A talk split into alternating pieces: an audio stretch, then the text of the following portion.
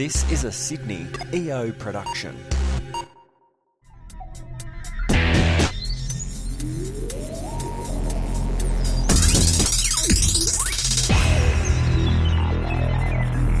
Welcome to episode 27 of the Sydney EO Business Podcast. I'm Brendan Tarazzi, the host of the show, and today I'm with Owen Firth from Gradability. Hi, Owen. Good hey, morning. Brendan, how are you?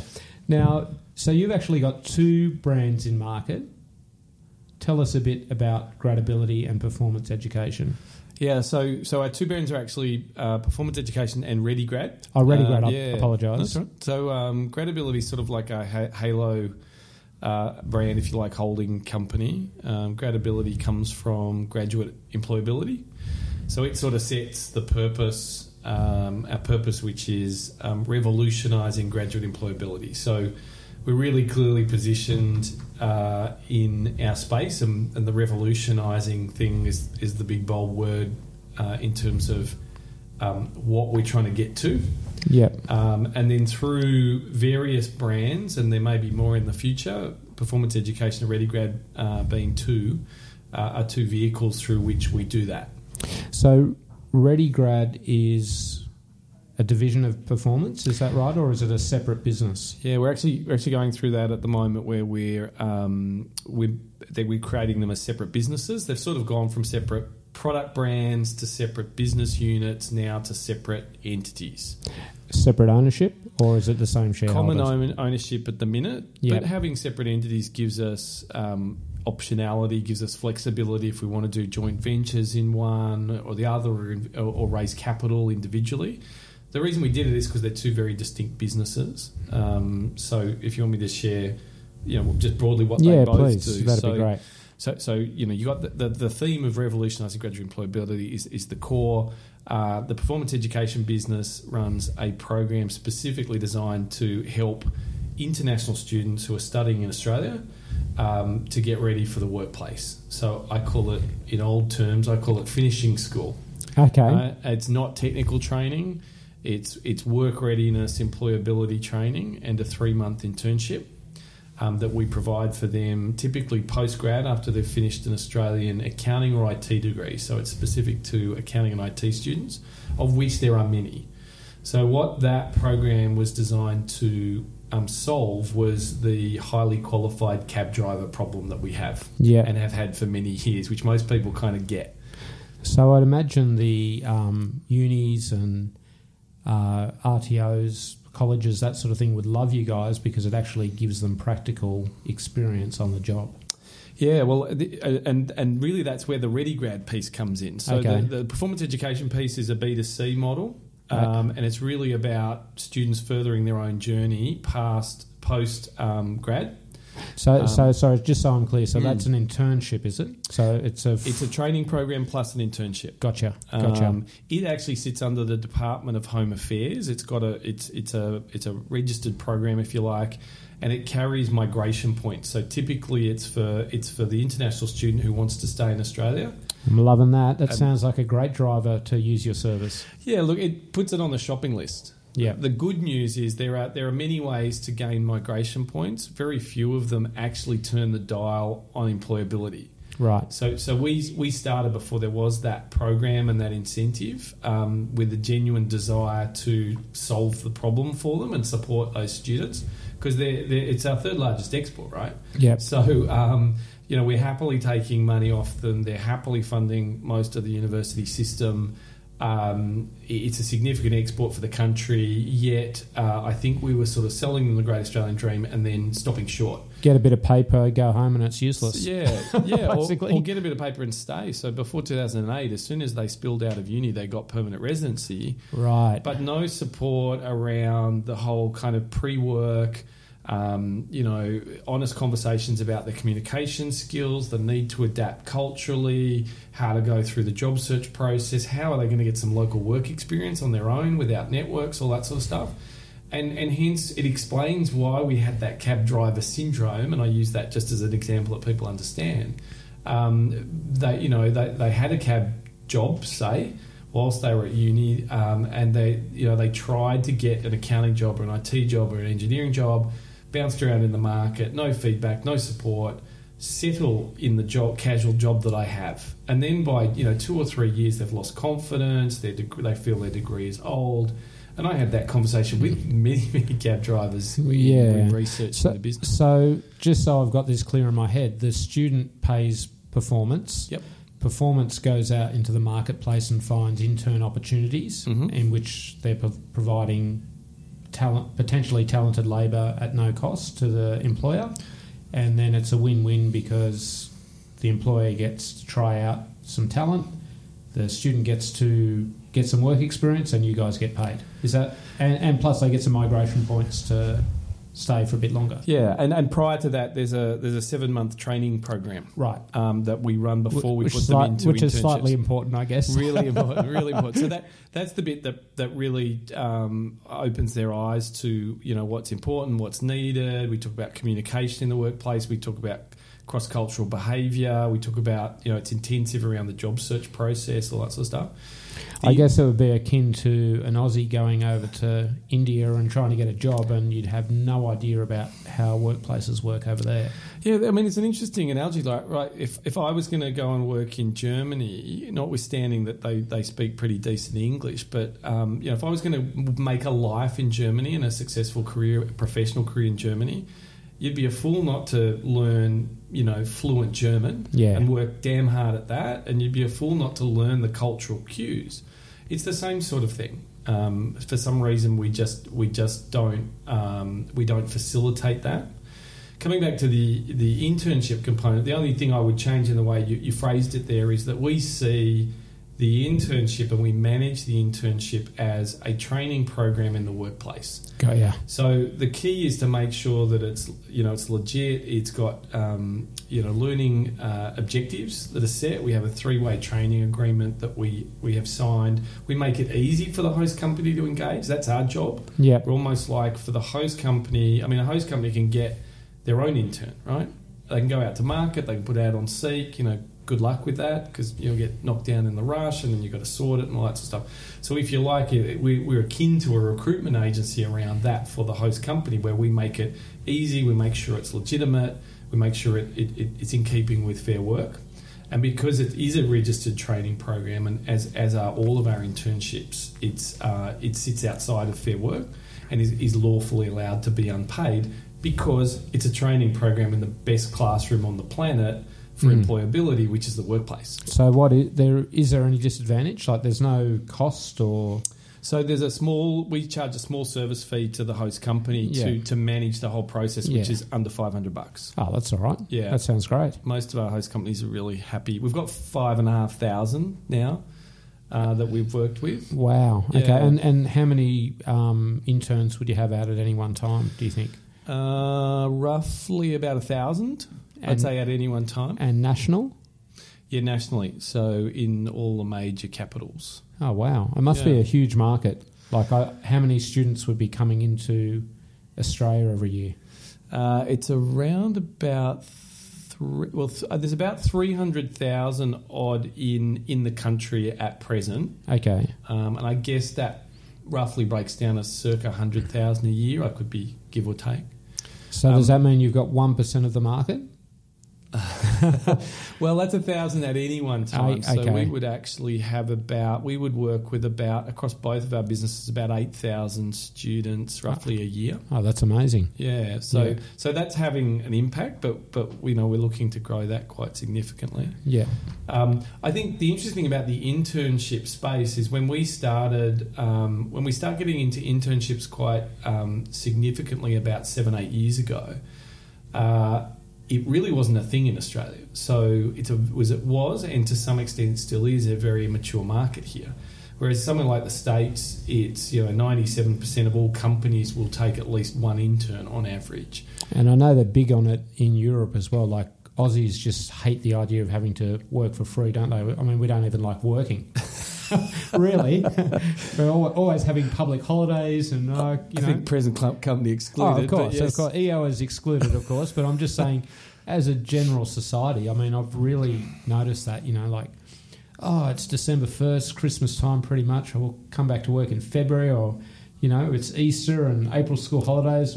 April's a write off, etc., etc. You know, it's. I know we digress, but one of the one of the things that's difficult to explain to international students is the Australian business culture, and it's one of the things that we do because it's a bit of a misnomer in many ways. And and so I don't know if I entirely agree with your comment because what we teach is that whilst we look like a fairly relaxed, you know, cruisy um, culture.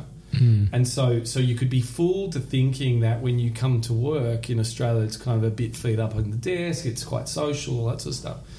I've certainly seen studies that say we, we work longer hours than than many other countries. Okay.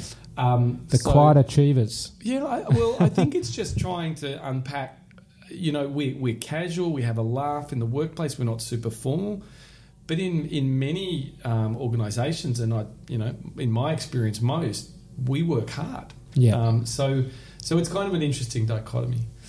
Um, so I wanted to just come back to the internship thing because it's a really interesting journey. So we we uh, we were having in the early days every conversation with a with a with an employer was kind of like, what is this? Like, how, how does this work? Um, and even though, say, account, large accounting firms and so on were running their summer intern programs for a long time, it was very specific, very elite, very small.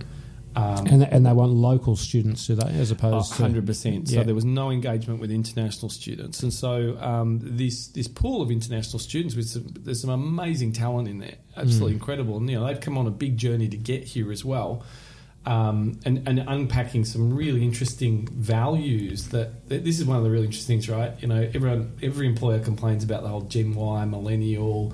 Want, want, want, you know, what happened to just being grateful for having a job, etc., Yeah. right? All Yeah. that rhetoric stuff. Um, one of the interesting things we're finding with our international students, so we've placed about now 20, we're a bit over 20,000 international students that we've placed into internships in Australia. So a significant number. And between about a third and 46%, and it varies each year, are getting paid job offers with their, with their host company Okay. which was astounding because there is no job, right? It's not going into a job; it's going into a training situation. Um, so typically, there's no vacancy to start with. There's certainly no impost on the host company to, to hire. That's not the gig. It's like you have them for 12 weeks. You you know you you help support them and develop them and give them real stuff to do. Uh, we help you with that, but um, other than that, you've got zero obligation. Hmm. So we were really astounded, especially given that we knew these um, students had challenges, and we knew the students um, often wouldn't get in the front door of, say, a graduate program that kind of really sifted them out, and often sifted them out down to finding, you know, domestic students. Um, and, and so, so then why is there such a high rate of uptake of saying we want to keep this person on and we want to pay them? And one of the things that we found was um, that they were um, experiencing a different different cultures. So so the whole Gen Y thing is kind of like a, a Western concept, right? It's a, it's the spoiled kid syndrome. So a lot of these kids, not all of them, but a lot of these international students grew up in households where they're heavily influenced by older school values, which is work hard, focus, respect. Um, and those sorts of values, which uh, you know, be keen to learn, um, that they are really interesting to a lot of employers. They come with their pointy bits, right? You have Yeah. to you have to get them to speak up more. Um, you know, there's a lot of hierarchical thinking and so on. But um, I think it's been refreshing for some employers, and they've gone, "Wow, so and so is so keen and so fired up." And, and they've got a bit of talent and they get the work done. There's no complaints. It's, It's- it's, it is it is you know you hate to say it's a win-win, but it, it seems to work really positively, and it's a great way for them to get connected and, and employers to get to experience it for a, for a low low risk. Do they get paid the same? Uh, once they're once they're employed, yeah, Yeah. they, they have Pretty to much- yeah Pretty much the award or whatever. Yeah, Yep. just just normal kind of rates, you know, graduate rates, temp rates. They might be picked up on a three month contract or something like that. Yep. No, it sounds great. So I didn't talk about the ready grad side of the business. So performance education is all about the, the working with international students over that program. Ready grad works um, then sort of coming back to your earlier comment, working with um, universities and educators. So educational institutions where they wish to lift the employability of, of their graduates. And so, So this is a local market as opposed to an international market. correct could be both, could be Correct. either or. Yeah. could be absolutely either or because it's just what you know what what the cohorts are at the particular university partner or faculty that we're working with. So um, often we'll work with say a business faculty. Uh, and uh, they will have a, and they've had an increasing agenda to, to do more about employability. So I think once upon a time it was all about technical training, give you a technical degree, here's your piece of paper, off you trot. Um, I I think it's it's come of age in the last, realistically, only about the last five years, where it's now in strategic plans of vice chancellors and stuff that you know, graduate employability, graduate outcomes, employment outcomes is really significant part of the strategy. Um, I think a lot of a lot are still grappling with how are they going to do that and, and in what way. Um, so we we are there to partner with them to help deliver internships, um, which they typically don't have access to the host companies. And so, how would that work? Say, you know, I've got a son at, at uni. He's does he work for free in the internship? Is it a similar kind of model? And we don't say work for free. Oh, he gets he gets to do a training program Right. in, in the workplace. Yeah.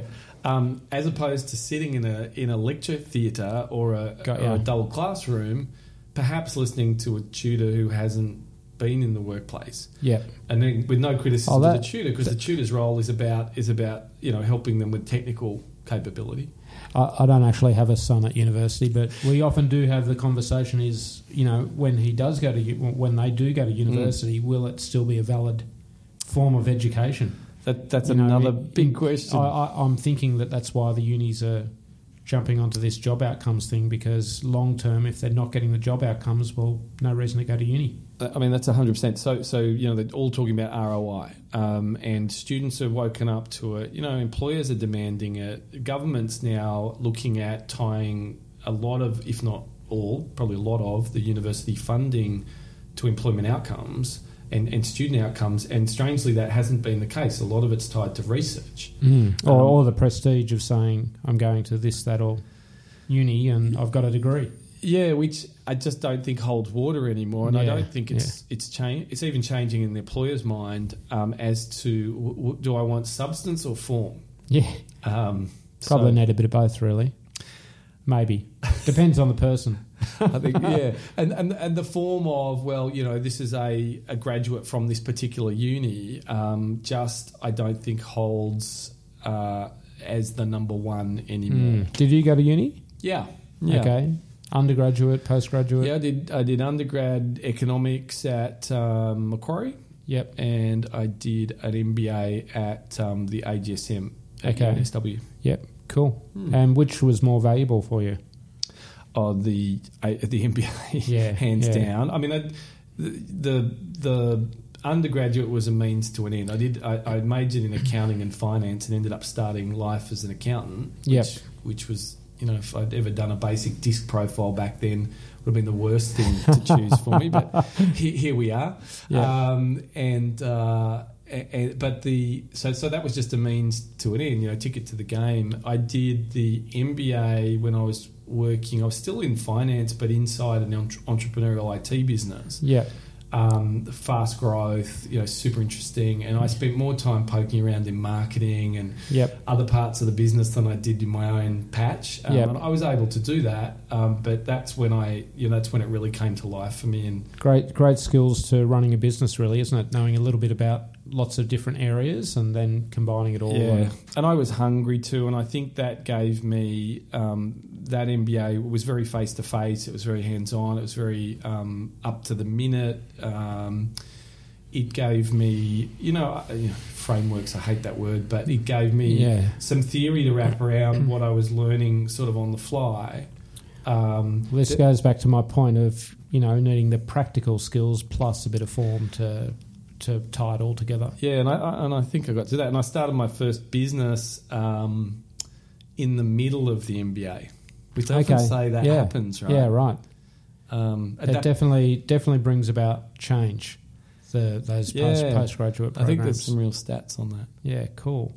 And so um, we're we're not too far off wrapping up, but I wanted to ask you. So, how do you source all of these students? Like, do you have to use partners in the countries that your students are coming from, or I mean, because I'd imagine it must be tricky to communicate to them. Well, all of in, our in the sense to reach them. Yeah, because we're downstream, if you like, all of our students are already here in Australia. So Ah, um, okay. it is, uh, say, the universities and others that recruit the students offshore to get them to come to Australia. Got you. Um, we work with them post grad, or we're working with the university itself whilst the students are going through, Yep. or we're working with students direct um, after they graduate or in their last year where they're not getting an internship from their organisation, from, from their university. And so the unis are, I guess, referring them on to performance education or ready grad as a way of the finishing school, as you say. Um, not as much as we'd like. Yeah. Um, it's more that works more where we're actually partnering with the uni Got ya. formi- formally Yep. and delivering a bunch of different services to them to help raise employability. Um, I think the the students tend to. Well, a lot of the students for the performance education side, the international students, um, come to us via um, uh, migration agents in Australia. Got you. So are you partnering with migration agents Yes. then? Yep. Yeah. Got it. Yeah. Got it. So Okay. they're already talking to them about, you know, how do I stay? What do I do from here? I've got my degree. What's next? So just a little bit of a technical question. Does that mean that you're a because you are a registered training organisation, right? Correct, I remember yep. you've got one just one subject online. Just do you have to be a Cricos uh, RTO to, to Cricos being one that accepts international students? Um, for our particular program, no, because uh, they're actually doing it while they're on a thing called a graduate visa. got you. So once Okay. they've finished their degree, they go on to a two-year visa Okay. where they're allowed to kind of do anything. Yep. Um, this is just something that helps them on their Excellent. journey. All right. Well, um, I've just got five short questions for you. Um, how old are you?